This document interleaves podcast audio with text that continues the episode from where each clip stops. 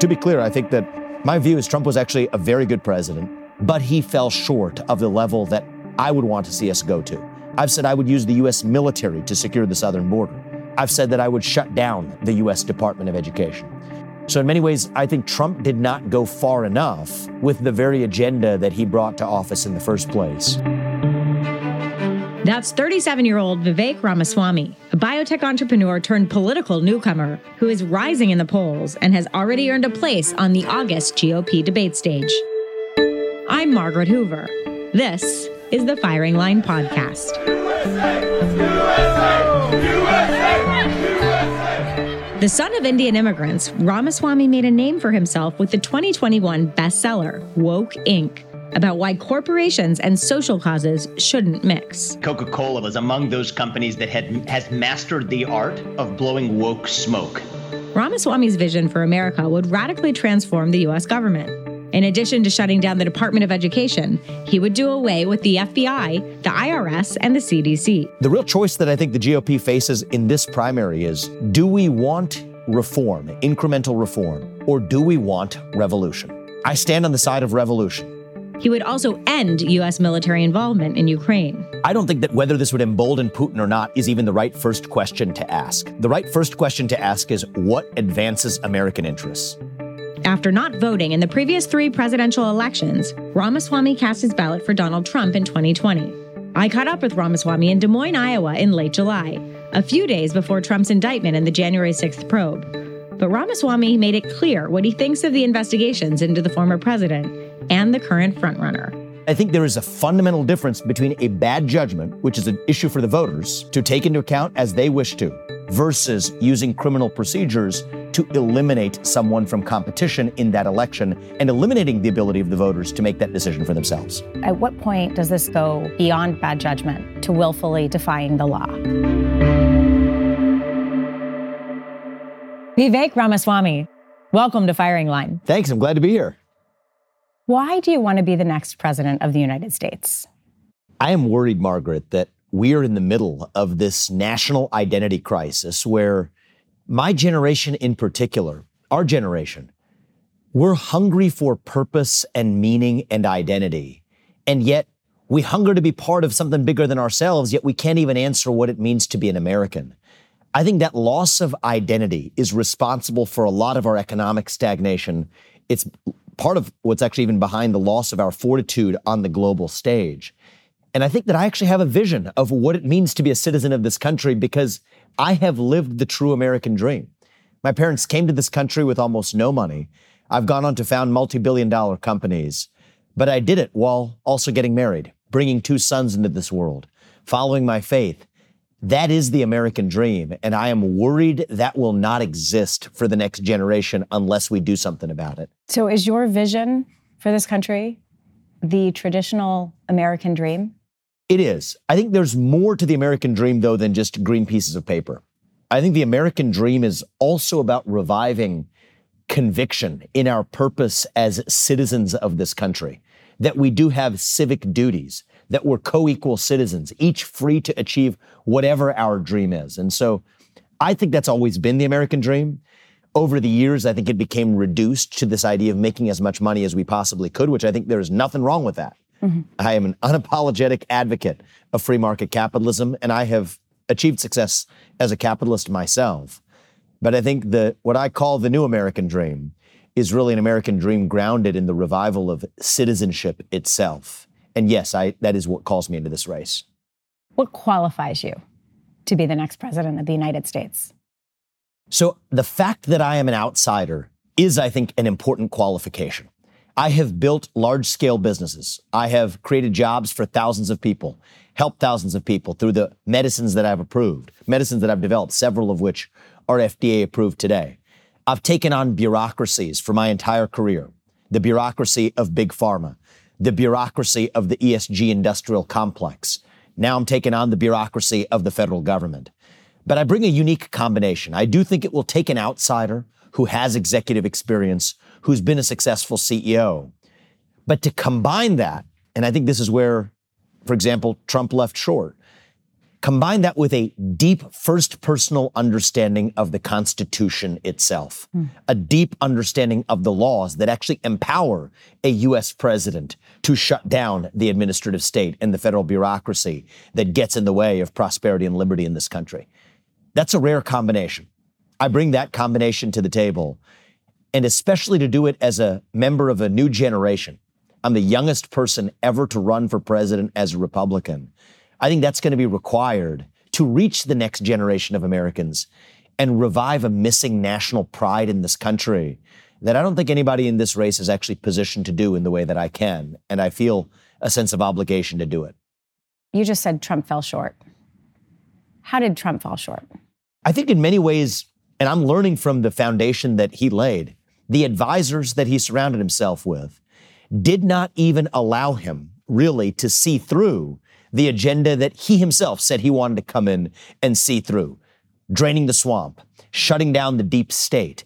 Many of the people around him tied his hands, telling him about civil service protections that stopped him from firing members of the bureaucracy, from shutting down government agencies that needed to be shut down.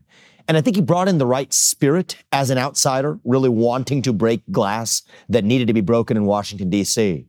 But in order to see that through and do it, I think we require a president who has first personal bone deep convictions grounded in the Constitution.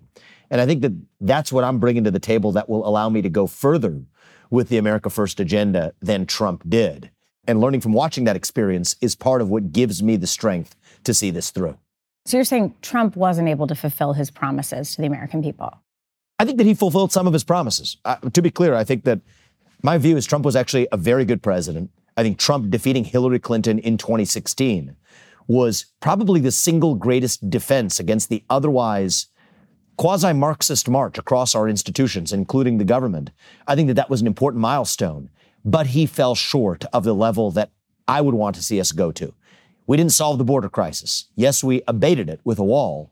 They're now building tunnels, cartel financed tunnels underneath that wall. Trucks are driving through it driving a fentanyl crisis, mm-hmm. illegal migrants, a human trafficking crisis.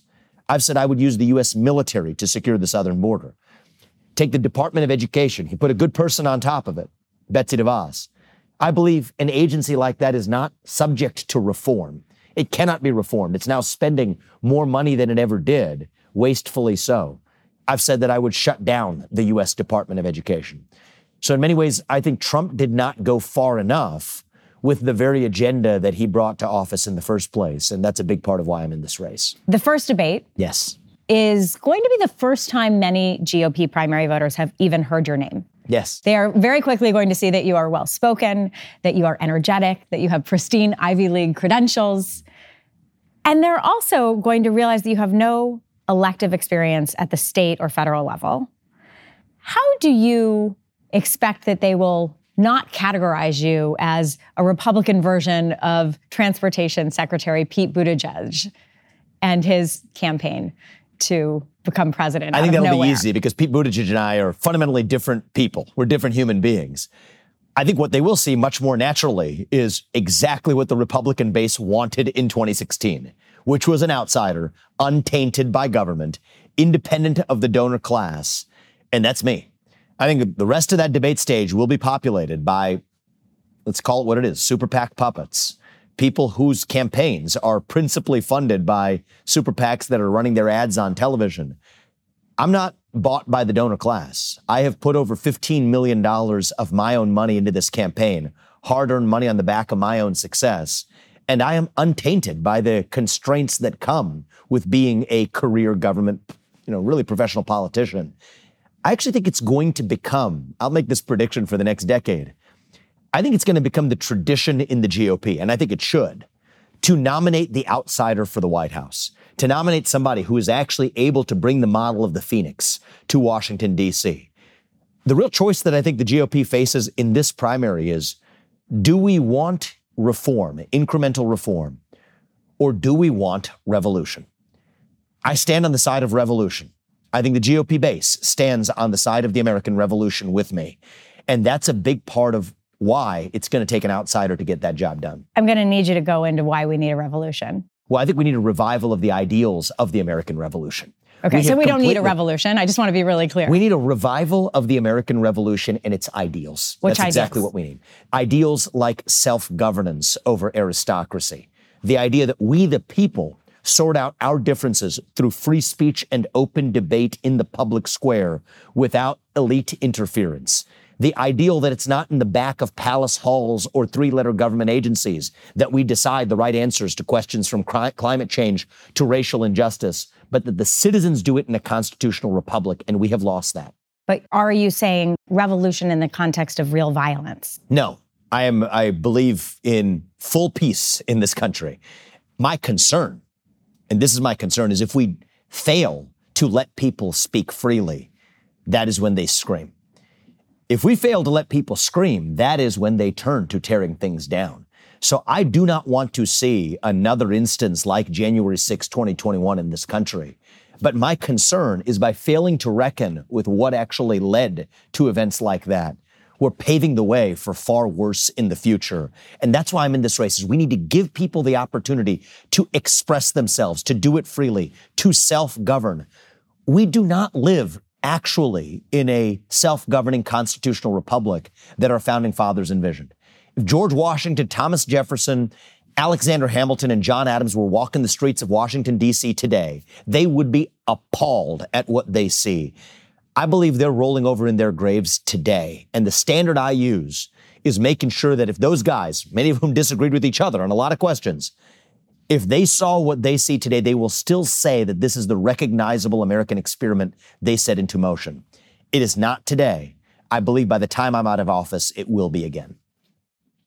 How are GOP self identified Republican primary voters going to look at what you're offering as a Trump 2.0 version, a more effective approach to delivering on Trump's original promises? Eliminating the administrative state, eliminating the Department of Education, uh, streamlining the bureaucracy, if not eliminating it. Um, how are they going to not think, you know what, he would be a really effective chief of staff for a Trump 2.0 with Trump as the president.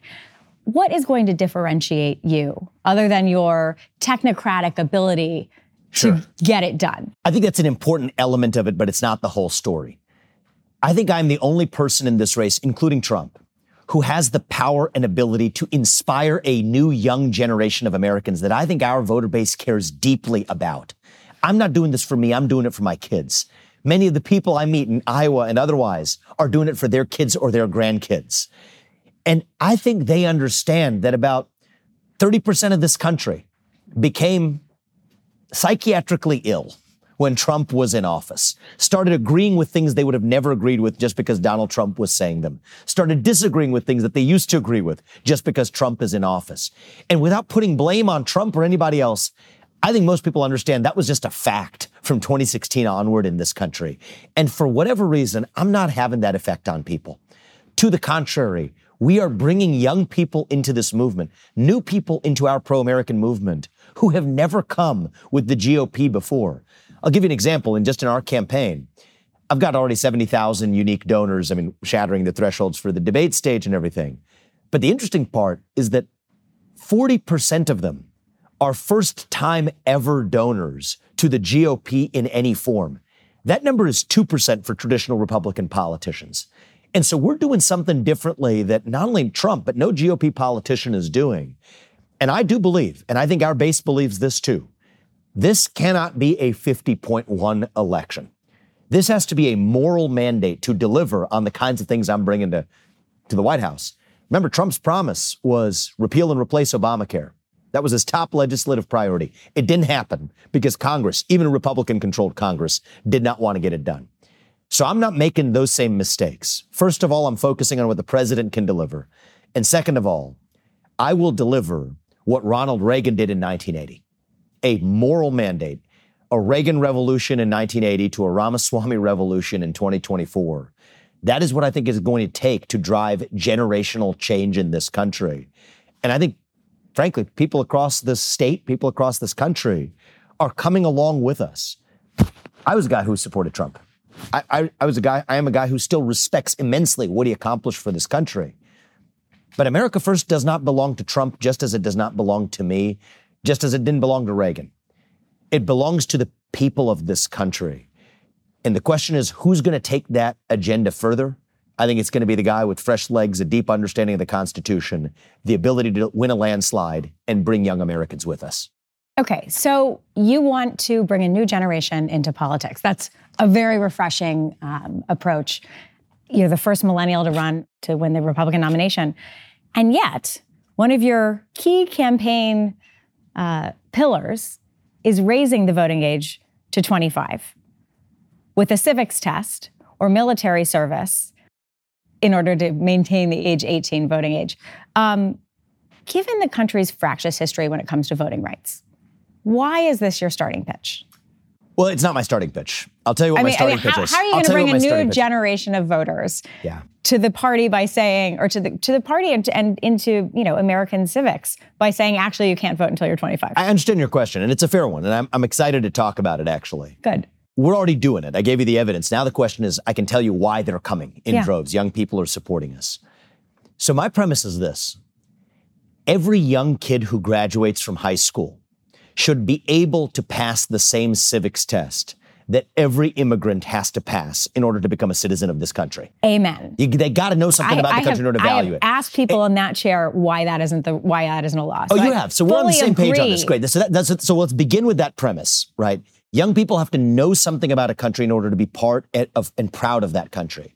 So now let's roll this forward. I believe in, let's take a look at the status quo. Young men in this country are already required to, at pain of criminal penalty, enroll in selective service, enroll in the draft. That means you can literally go to jail if you fail to do it. Mm-hmm. I would decriminalize that. I don't think that's the American way. But what I would say instead is there's no criminal requirement to register for the draft as we do have today. That's the law of the land. But instead, at the age of 18, let's attach civic duties to civic privileges. That's what our founding fathers envisioned. You have duties as a citizen in a constitutional republic. And I say that minimal duty is either knowing something about the country, the exact same things an immigrant has to know, or else maybe tests aren't for everyone, serve the country in some minimal way, first responder role or in the military. And the reality, Margaret, and you know this well, voting rates are rock bottom in people in ages of 18 to 25 already. Why? Because it doesn't mean something. But once it means something, I have firm conviction in this. We will see voting rates skyrocket when it's not just going through the motions. And so, yes, part of reaching young people isn't just pandering by telling them what in the short term they want to hear, satisfying their moral hunger by saying, go and, you know, what the, what the left says, go to Ben and Jerry's and order a cup of ice cream with some social justice sprinkles on the side. No, that's not how we satisfy the hunger for purpose and meaning. I think the revival of actual civic duty is a big part of how we feed that hunger for purpose. At first blush, is that something that people are going to rally behind? Probably not. But that's also how you understand that I actually mean what I'm saying. I'm not just going to feed people what they, there's an old expression actually. If, if you care about somebody, you tell them the truth. If you care about yourself, you tell them what they want to hear. I care about the people of this country, and that is why I will give them the truth. You just said voting rates for millennials are at rock bottom, or for young people is 18 rock to bottom. 25 is rock bottom. Okay. Well, for the 2016 cycle, 53% of 30 and unders who were eligible voted. In the last uh, 2022, the last off year election, a higher percentage of 30 and unders voted in that off year election than the 2018 off year election. So they're not rock bottom. They're actually higher than they have been for Yeah, many s- years. specifically talking about 18 to 25, which is the zone that I'm actually was focused on with the proposal. And I think that's a good thing, especially if it's coming with the revival of civic spirit along with it. But here's what I'm, I'm worried about. for that. Here's what I'm worried about, though. Look at some of the recent survey data. Less than 16% of Gen Z says they're even proud to be an American. Know, think about this recent survey. 60% of young Americans who are on social media said they would sooner give up their right to vote than to give up their access to TikTok. So you're going to talk about attachment to those civic duties in voting. 60% of them say TikTok comes before the vote. And I'm not blaming them for it. I'm blaming us for it, right? This is the climate we've created in the country where young people do not want to serve a country that they're either taught to hate or don't know anything about. And we're not going to fix that by just armchairing this. It's going to take actual vision and actual commitments to revive that missing civic spirit, which I believe we can do, but it's our responsibility to do. But to be a citizen, a capital C citizen, that actually means that you have duties and responsibilities that come attached to it. The 14th Amendment, Section 1, says there are the privileges and immunities of citizenship. It particularly distinguishes citizens from persons. These things mean something to me. It means something to us. This is what defines who we are as Americans. And yet now we treat the Constitution as a flat two dimensional piece of paper that doesn't matter that we make a hollowed out husk of. And that's why we wonder why we're lost as a culture. That's a good answer for why. So I think that's what we need to revive is when I say it's a 1776 moment, revive those principles enshrined in the Constitution. I actually mean it. I think citizenship means something to me. And if we make it mean something to young Americans, they'll be much less drawn to secular cults from wokeism to climatism than they are today because they actually believe that the fact that they're a citizen of the United States of America actually means something to them. And it will unite the country in the process. You've, you've coined this term climatism. Yeah. What does it mean? I think it refers to an ideology that says we have to abandon fossil fuels and carbon emissions at all cost to stave off existential climate risks for humanity. I think that is a religious conviction. It is not a scientific conviction. So I think we have to reckon with the facts to say that are global surface temperatures going up? Yes, it appears to. That's a fact. But because is, of the emission of carbon. Because of broadly man made causes, including but not limited to the emission of carbon and also non man made causes. Yes. Is that an existential risk for humanity? No, it is not. Does that mean that we should abandon or even abate the use of carbon or carbon dioxide emissions? No, it does not in my book. I think the right question we should be asking is what advances human prosperity? That's what I care about. That's what I will care about measuring as the leader of this country rather than obsessing over a cult of carbon. When people point to the 101 degree water temperatures in Florida or the heat waves throughout the country or the uh, unparalleled storms and climate events, how do you respond? I respond by saying that if the same shoe fit the other foot, and you disagreed with that policy and somebody else were picking up anecdotal data from the middle of Arkansas who didn't go to Harvard, you'd be laughing them off the stage as a bunch of rubes who didn't know how to follow data based on anecdotal evidence. Do you think the scientific consensus is wrong about climate change and its threat to human prosperity in the future? I think the media consensus around how to synthesize the science is absolutely wrong. So the actual originators of the original observations, that's what I consider the scientific observations, are fundamentally different than the class of people who's responsible for synthesizing that information. And that's where I think we actually run awry. As Florida Governor Ron DeSantis struggles in the polls, you have risen yes. in the polls. Uh, approximately half of Republican primary voters favor Donald Trump as their first choice candidate for the nomination. And you have started to say that you are not running against Trump, but that you are running alongside Donald Trump. I'm running for this nation. How do you defeat Donald Trump without contrasting yourself and making the case that Republicans should not renominate him? Look, I think it's exactly in the way I just told you. We are running to something. I'm not running from something. I'm leading us to a vision of what it means to be an American and doing it while authentically respecting what Trump did for this country. I do not think that Trump's base, I'm part of that base, by the way, in 2020, Trump's 2020 base is going to come along with somebody who finds it politically convenient to bash his accomplishments when his success in that 2016 election was, I think, one of the single greatest milestones in modern American history to protect our government from an overreach that was otherwise continuing. So I respect that. But drawing a contrast, I mean, the contrasts are plenty. I'm less than half his age. I am the fresh outsider in this race. I have a clear, detailed vision to take on policy disputes, policy objectives that he was even unwilling to touch. So those are details, but I think they're important details. But most importantly, I think respecting his legacy and doing it authentically will allow me to be more successful in winning this nomination. You talk about um, the importance of citizenship and being actively engaged in yes. the functioning of this country. But I, I've noticed that you're, there are several presidential elections recently in which you haven't participated. Yes. Can you speak to that? Absolutely. So, in the first election that I was eligible for, I was 18 or 19 years old in 2004. I was so put off by both candidates, Bush and Kerry, that I made what was, you know, let's just call it what is a throwaway vote for the Libertarian candidate in that race. I understand why young people are disaffected. I get it and I empathize with it because I was disaffected.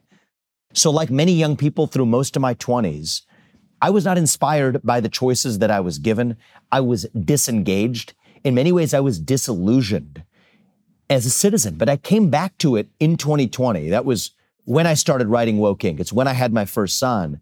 And that's when things changed for me. It, it's funny because an entire wave of millennials came to voting in 2008, mm-hmm. precisely when you stopped. I was disaffected at the time, exactly. I mean, I'm not. I'm, I'm not. Uh, millennials yeah. aren't all clones of each other. Yeah. For me, I was disillu- deeply disillusioned by the 2008 bailouts, and this is where I understand a lot of the struggle of my generation.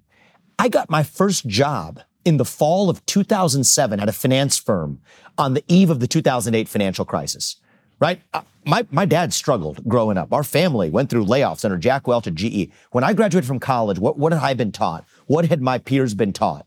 That you work hard, you take on that college debt, but you work hard and get ahead in the system of American capitalism. It works for you. Well, guess what? The firm that I joined, the industry that I joined, took a massive hit for no fault of my own Many of my peers still haven't even repaid all of their college debt yet. Things worked out for me because I succeeded separately. But I was deeply disillusioned. That was led by Republicans, by the way. The crony capitalism of the 2008 bailouts, that came from the Republicans. Barack Obama was on the same side. And so when you look at either involvement in Iraq, you look at the actual involvement of government in banking through the bailouts that we saw, I was uninspired by the choices that I faced in a way that makes me empathize with the way other people in their 20s, just as when I was in my 20s, viewed it the same. But if I was to go back and do it again, I would tell the younger version of myself, no, no, no, you have to care because if you don't, who do you expect is going to create that future that you expect someone to roll out for you? you and so when I got to my 30s, yes, I had a different view. You bring a son into this world, it changes your perspective. It certainly did for me. And I came back with a vengeance. Vengeance is the wrong word, but came back with a redoubled spirit to say that, you know what? All those years I was disengaged, I get it. I understand why young people are disaffected, but this is why we have to be engaged because that is our only choice. You've called for Republican candidates to pardon Trump in both of the two cases that he has been charged with uh, the Alvin Bragg DA from Manhattan case, as well as Jack Smith's documents case from Mar a Lago. Recently, new charges have been added to the documents case. Trump allegedly asked for the Mar a Lago camera footage to be deleted after the FBI and the Justice Department visited him in 2022. Uh, asking for documents, um, in addition to new charges that he illegally held on to a document that he's alleged to shown off to visitors in New Jersey. What's clear is that the scope of Trump's legal liability is not fully known yet, even still. So, why plant the flag? Why plant the pardon flag without seeing all of the evidence that prosecutors have against him? So I'll give you the narrow answer and I'll give you the deeper answer. The narrow answer is I did wait to read those indictments cover to cover before forming my view, and I will not offer a view prospectively on other indictments should they come. On those two indictments, it was clear to me that that was politicized. I can give you reasons why. I've argued it on the pages of the Wall Street Journal. And I think it is a fair presumption, it almost always is the case in all of U.S. legal history, that the worst and most damning statements of the facts and law for the defendant come in the prosecution's statement of it in an indictment. So, assuming, yes, it is an unstated assumption, assuming that is true here, that that is the worst statement of the facts, which is what you always get in an indictment, then yes, based on that facts and the law as it exists, I would pardon him because I think that his behaviors did not obviously constitute a legal violation, even as stated in those indictments. That's the narrow answer. The deeper answer, and the one that really moves me is that I think it will set an awful national precedent for us to become a country in which the ruling party, whoever it is, uses police power to indict its political rivals. That is the stuff of banana republics. That is not the stuff of the United States of America.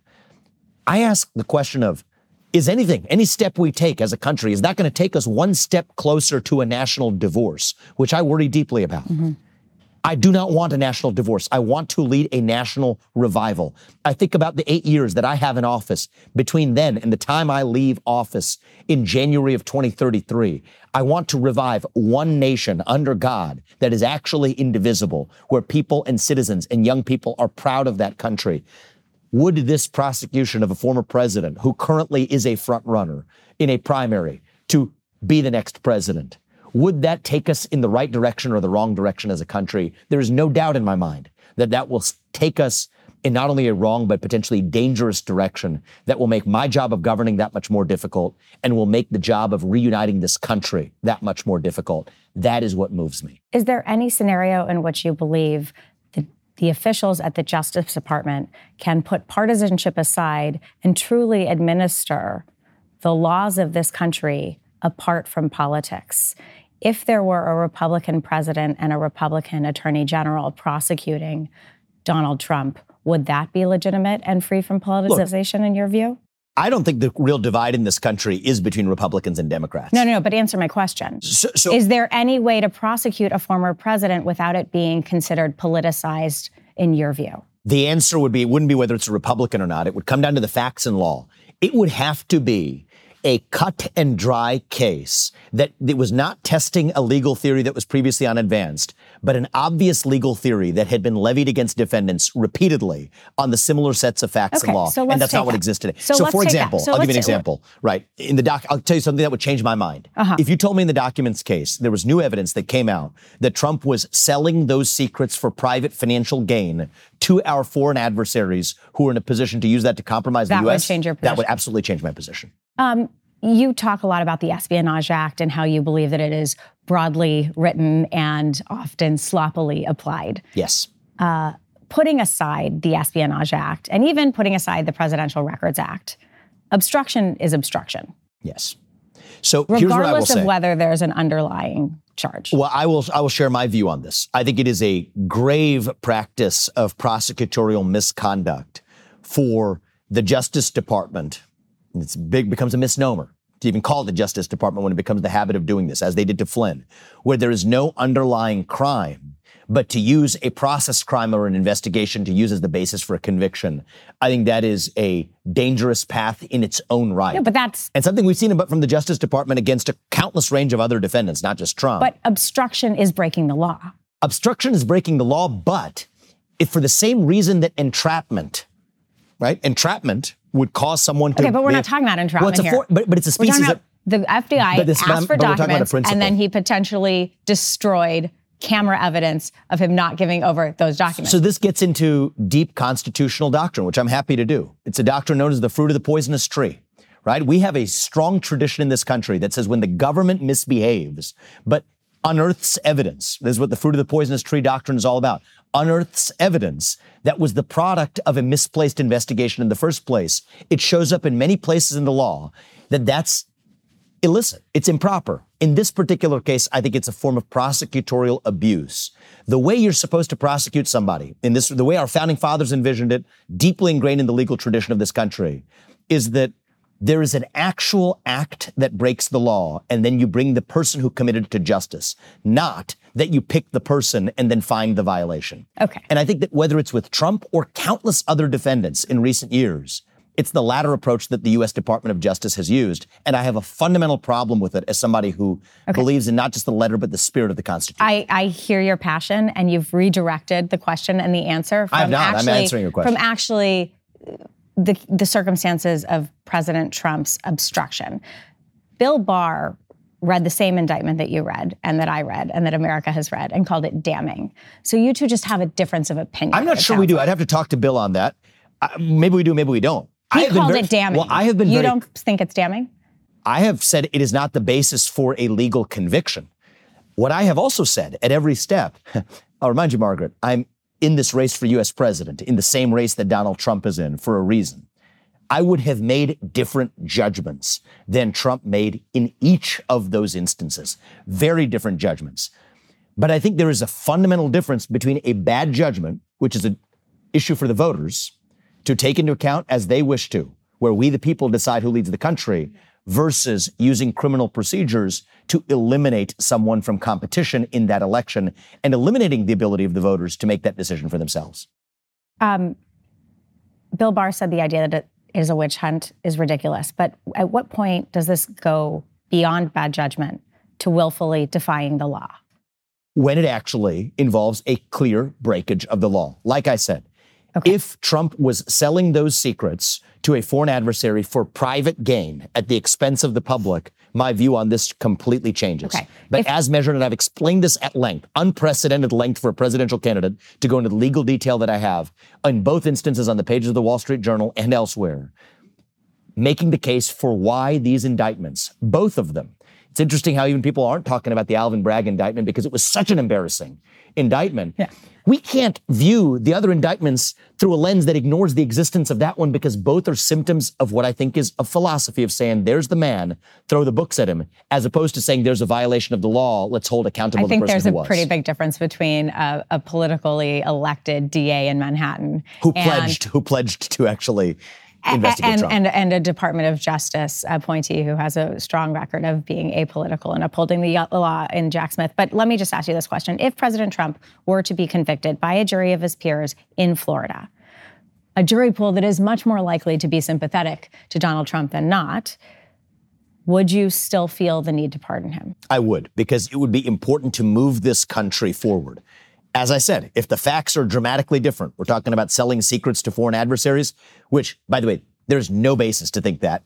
If there was even any basis, it would have found its way into that indictment. But if there were, right, for example, I would change my judgment on that. But on these facts, there's no doubt that I will pardon Donald Trump because I think that's the right thing for the country. Okay. And that's my job as president is to ask what is right for this nation. And there's no doubt in my mind that'll be the right answer. Um, you have called the potential indictment of Donald Trump around January 6th, quote, a dangerous precedent for the political weaponization of police power in this country. If prosecutors have evidence of the former president committing crimes in an effort to overturn a free and fair election, isn't that also a dangerous precedent not to hold that person accountable? There's a lot baked into your question. You use the word crimes. So if there are evidence of actually committing crimes, then that's a different question. So would you be in favor of that prosecution if there is evidence of crimes? I have seen nothing in the no, public no, domain. That's a so hypothetical. If, if, if there mean, were crimes, I would you support it? If there are clear evidence in support of a crime, I always support accountability. But okay. the question is, it begs the question of, was there a crime? Yeah. And that's, I think, the question at issue in the Alvin Bragg indictment, where I believe there is not. That is the issue in the documents case because of the Presidential Records Act. I think there is not evidence. But you don't crime. think obstruction is a crime? Well, I think that there's if there's a crime that's the consequence of an unjust investigation, we're back to fruit of the poisonous tree. But, I do not believe no, that's in, a slippery slope. I do not believe in convicting people for process crimes where the underlying crime was non-existent. That's just a philosophy, whether it's but Trump that, or not. That's not true. Obstruction is obstruction, regardless of whether there's an underlying crime or not. But I do not believe that that is a just. Okay, but that is not what the law says. It's not a matter of what you believe. It's just not what the law says. Well, if there's obstruction, it's obstruction, regardless of whether there's an underlying crime. Well, the question is actually whether or not the. Actually, I think that's that's actually up for dispute if there's no evidence of an underlying crime, it's the it's the fruit of the poisonous tree doctrine in the way I see okay, it. Okay, okay. Well, that you, you, see it very differently than many in the same ways if, if there's a than many there's, prosecutors see it. Let's no go doubt back about to this. that. I do have a different view, but as the leader, as the U.S. president, it will be my job. I believe the Department of Justice does report to the U.S. president. There's one executive branch, so I'm sharing with you the constitutional vision that I'll bring to the White House, which is my job. Okay. After January 6th, you were critical of Donald Trump's conduct. But you also maintain that January 6th riots at the Capitol were not his fault. You have said that censorship yes. by big tech companies contributed. Help me understand are you saying that if Donald Trump hadn't spent two months promoting baseless election fraud conspiracy theories and encouraging his supporters to show up and march on the Capitol on January 6th, the riots still would have happened anyway? That was the final catalyst. It was not the cause. The underlying cause was the frustration of people across this country. And I said this at the time. In the days after January 6th, I wrote an op ed in the pages of the Wall Street Journal explaining exactly why systematic censorship was a dangerous precedent in this country that would portend far worse than January 6th unless we reckoned with it. It comes back to that basic principle. Our founding fathers understood it. Free speech is a precondition for peace in this country. you tell people they cannot speak, that they have to shut up, sit down, do as they're told. That is when they scream. You tell them they can't do that. That is when they tear things down. This came after a year, I'll remind you, right? This is now further and further back. It's important to understand exactly what happened in 2020. People across this country were told to stay locked down in their homes unless they were of a particular political persuasion, Antifa or BLM, for which case it was fine for them to burn down streets from Portland to cities in Wisconsin to Chicago. You were told that you had to take a vaccine that was developed in record time, even when normally you can't take a vaccine for 10 years. You were told that if you said the virus originated in a lab in Wuhan, you were racist and had your social media accounts locked.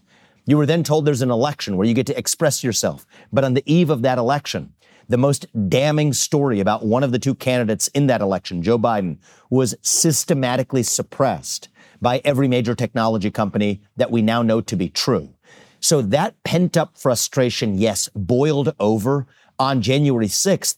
But my concern, Margaret, is if we haven't actually un- addressed that underlying problem and cause yet, it will as yet still boil over in other ways that we are yet to see. Do you think that Trump is addressing those underlying concerns, or do you think that he is aggravating them? I am in this race because I am best positioned to address those underlying concerns. Margaret, was he we, right? You say it wasn't his fault, but was he right to galvanize those frustrations for two Margaret, months before I'm happy to. I'm happy to continue talking about this. I'm not a political commentator. I'm a candidate for U.S. president looking to lead this nation in a race where Donald Trump but you're running. running against yes, and Donald we spent, Trump. We spent 30 minutes uh, talking about Donald Trump when we. I, I would prefer, although I'm open to talking about it if you want, you're the questioner. I would prefer to talk about our vision for the nation. I would have made dramatically different judgments than Trump did. Were Trump's judgments that he made in the lead up to January 6th good for this country? No. With, with respect. And is the judgment of Joe Biden to bring a prosecution against him on any count that matters through Jack Smith, the veiled special prosecutor, a good judgment? No. I would make different judgments than either of them, than both of them, because we have to prioritize the interests of this nation. That is why I'm in this race. Yeah, with respect, the reason that we're talking about what Donald Trump did, right or wrong, is Yep. because you've opined about it and he is leading in the polls. And so I'm trying to draw out a contrast and understand what responsibility you feel he has for the violence that happened that day. I don't think he's legally responsible for the violence that day. I do believe that we have to ask ourselves who is going to lead us further in the direction of a national revival rather than a national divorce. And I am best positioned to do it because here's the difference. I think we go further as a country when we do it based on first principles and moral authority, not just vengeance and grievance. That is what I'm bringing to the table. At a town hall in May, you suggested that Robert Kennedy Jr.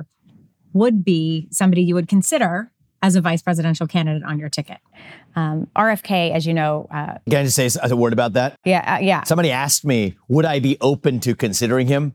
And in the spirit of actually openness, absolutely. I will keep an open mind, Republican, Democrat, independent, it doesn't matter. I just want to be very clear. Okay. He's not seriously on my short list for VP, which we have since developed as we're as we're running in the election. He's not on my short list for VP. This is a man who has suggested that COVID 19 could be ethnically targeted against white and black people. And he suggested that Ashkenazi Jews and Chinese are more immune to them. He has linked mass shootings to Prozac. He blames autism on vaccines. And he thinks Republicans stole the 2004 election. Is this someone who would actually have a position in a Ramaswamy administration? He's not on the short list for any of our cabinet positions. And one of the things that we've already begun to do, by the way, as we published a couple weeks ago our list of federal judges, is put together our transition plan. Now, what I do want to say about RFK is that I respect the fact that he's elevating debate within the Democratic Party. I think our nation is at its best when the Republican Party and the Democratic Party are both both the best versions of themselves. And I think that frankly, the Democratic Party is going to be better off for having had him in their primary. I think they would be even better off if they actually had a primary debate for it. His commitments to issues like free speech, his commitments to issues that I share a deep passion for, the weaponization of the financial system to accomplish backdoor political objectives. Those are things I respect because he's speaking to a group of people in his party that make him a minority voice. And anybody who has the courage to speak truth to power in their own institutions, that's an element I respect, even though there's a lot of what he's said from climate policy to affirmative action to otherwise that I deeply disagree with him on. I would be willing to engage in open debate with him over the course of this election if he were willing to do the same. That would be good for this country too. But, but that's the sense in which I respect him as somebody who practices free speech and is a free speech advocate. But as I said, as we're planning our transition, he is not on my short list for any position in the administration. Okay. Your proposal to end the war in Ukraine. Yes. Uh, many say would embolden Putin. I recognize that your goal is to disrupt the ties between Xi Jinping and Vladimir Putin and the um, unlimited pact that they have made with one another between yes. Russia and China. But if the US were to withdraw military support from Ukraine, cede the Donbass region to Russia, and pledge not to admit Ukraine into NATO, Putin would be rewarded for his aggression. Wouldn't the defeat of Putin actually best be the way to rupture the no limits pact between China and Russia rather than giving Putin what he wants? No, I don't think so. And I think that this is an area where we have deep seated disagreement even within the Republican Party on this question. So explain why yes. this wouldn't embolden Putin. I don't think that whether this would embolden Putin or not is, is even the right first question to ask. The right first question to ask is what advances American interests? The top military threat we face is the Russia China alliance. Our top adversary today is communist China. It's not 1980 anymore. It is not the USSR. And I think a big part of the problem is that we have failed in our post Cold War policy. As by the way, George Kennan, before his death, observed, he was the chief architect of Cold War deterrence. The way I think about my foreign policy vision is really in the tradition of a George Kennan or a James Baker, a Cold War realist who recognizes that nations act in their calculated self interest, not in how they're judged. And so, no, I do not think it should be a U.S. policy objective to defeat Vladimir Putin or drive regime change in Russia. I think the top goal of the U.S. should be to ensure peace and security for Americans, foremost. And that happens when we have peace and stability on the global stage. So, in return for the things that I would give as concessions to Putin, and it's just a fact, in any deal, everybody has to come out of that deal with something. We get more out of that trade if Russia pulls out of its military alliance with China. That's a big win for us. And other conditions I've also said I would require removing the nuclear weapons from Kaliningrad, the strip of Russia that borders Poland, exiting any military presence that Russia has in the Western Hemisphere, Cuba, Venezuela, Nicaragua. These are much bigger wins for U.S. security than what does or does not happen in the Donbass region, which, by the way, is a part of Ukraine, where separatists within Ukraine are Russian speaking populations that have more of an affinity for Russia than they do for Ukraine. I also do not believe that Ukraine is some model paragon of democracy. It is not. This is a nation that has eliminated, banned 11 opposition parties, has one consolidated state media arm, has a record of corruption that's arguably even worse than Russia. And so I think that the idea that we're retrofitting this into a battle between good and evil is just fundamentally incorrect, which means we have to look at this as realists, what advances American interests.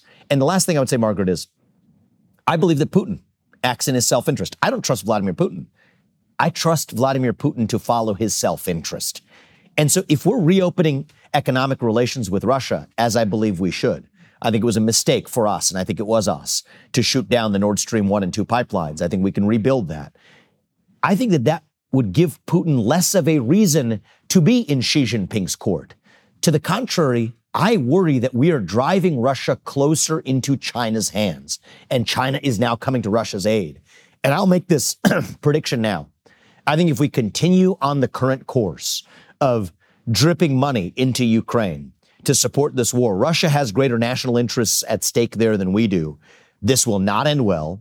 Ukraine will, in any measure, lose this war as they would themselves define it, with 200, maybe 300 billion dollars of U.S. military equipment left in Ukraine for what will then likely be a post-Zelensky regime that repeats Afghanistan post the Soviet invasion in the 1980s all over again. And that is not a mistake I want to see us repeat. I've, I've heard you say that before and I want to get back to it, but you just said you believe it was the United States that shot down the Nord Stream 1 and 2 pipeline. What evidence do you have to say that? The combination of leaks reported through the Washington Post and elsewhere in the government combined with the actual shifting positions vis-a-vis Ukraine, combined with the fact that actually Biden lied, the Biden White House lied First, when they were informed of even Ukrainian intentions or plans to do it, saying that initially when they said that it was actually potentially a Russian deflection, Biden had been briefed long before that to know that it was potentially an intention and objective of Ukraine to do the same. So, a so when the government lies, I think that the totality of facts, if you asked me, based on the circumstances we have, I think the most likely explanation is that the U.S. had a hand in bombing the Nord Stream 1 and 2. Um, you just mentioned earlier, you mentioned George Kennan and you mentioned deterrence as a policy.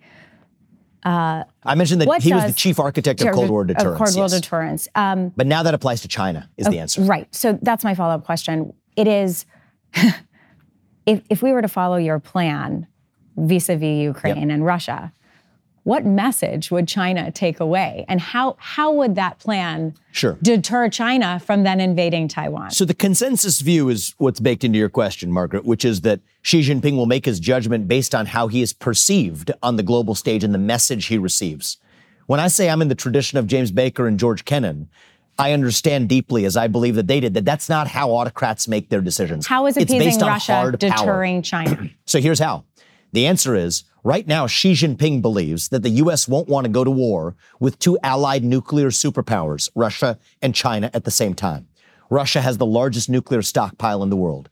Russia has hypersonic missile capabilities ahead of both the U.S. and China. China has a larger naval fleet than the U.S. does, including in the South China Sea and an economy that we depend on for our modern way of life. So Xi Jinping's bet is that with Russia in his camp, he's in a strong position should he want to invade Taiwan. If Russia is no longer in his camp, and there are other pieces of this for me too. If India is back on sides with the US and he can't rely on the Indian Ocean for the Middle Eastern oil supplies, then Xi Jinping will have to think twice before going after Taiwan. That is how we deter communist China from going after Taiwan while avoiding war over it in the South China Sea, while in another one fell swoop, ending the war in Ukraine and pulling American resources back. That's realist foreign policy, not the foreign policy neoconservative dogma that now pervades, frankly, both political parties. I'm the only person in either party that has offered an actual clear vision of how we end the Ukraine war on terms that advance American interests. I view this through the prism of China and our adversarial relationship with China. And I do think that this will secure peace for Americans and advance American interests. Um, you came to prominence with your critiques of woke capitalism. You wrote a book, Woke Inc., um, and the New York referred to you as the CEO of Anti Woke Inc. Explain what woke capitalism is. Sure. So I'll start with what wokeism is. It is a worldview that says that your identity is based on your race, your gender, your sexual orientation, or other genetically inherited attributes, that we, we are either oppressors or oppressed based on those genetic characteristics and that it is our obligation to reorder those injustices and social relationships. Woke capitalism is the extension of using capitalism, commerce, as a means to address those injustices, racial injustice and climate change. I think that this is a mistake on two counts. One is I think it actually leads companies to be less successful over the long run. Milton Friedman made that case. I've made a revised case of it in my book. Europe actually followed what they referred to as the multi stakeholder model for most of the last century. If you look at total stock market returns in Europe compared to the US, where the US followed shareholder primacy and value maximization as the model, we won that difference. The, the performance of companies in the US, total stock market returns speak for themselves. Margaret, that's not even my main reason for being against it. My main reason for being against this trend of stakeholder capitalism, what you could also refer to as woke capitalism, is that it is a perversion of how a constitutional republic, a democratic society is supposed to work. We fought a revolution in this country in 1776 to say that we, the people, settle our differences through free speech and open debate in the public square where your and my vote count equally. What the model of stakeholder capitalism calls for is to say that no, no, no, no, we the people can't be trusted to sort out our differences on climate change or on social justice but that we have to actually trust an enlightened group of elites. In the old world, in the back of palace halls in England. In the new world, in the back of palace halls on the Park Avenue headquarters of BlackRock. to determine for the rest of society what the right answers are to those questions using commerce as a vehicle to do it. And so you want to talk about threats to democracy? I think that's pretty high on the list, actually. And that's been the source of my criticism over the last several years. Um, in your arguments against woke capitalism, you have cited uh, the writings of economist Milton Friedman. Friedman appeared several times on the original firing line with William F. Oh, Buckley did he? Yeah, yeah. Take a look. We have an overblown, overgrown government spending 40, uh, more than 40% of our income uh, supposedly for our benefit, mostly waste and mostly restricting our freedom. And as a result, we have destroyed a sense of individual responsibility and responsibility to one another. It, no, now everybody takes it for granted that if there's a problem, the government's going to take care of it. So Friedman there is talking about how government crowds out Yes. the civic space and the social space. But you write in your book, Woke Inc., how also capitalism has inherently invasive qualities. And you argue that the answer is to, quote, build protective walls around the things we cherish most, like democracy. I think that's actually deeply aligned with Milton Friedman's Yeah, view, is, is. Mm-hmm. that there's different spheres of our lives. There's the sphere of our lives in our constitutional republic where we express ourselves as citizens.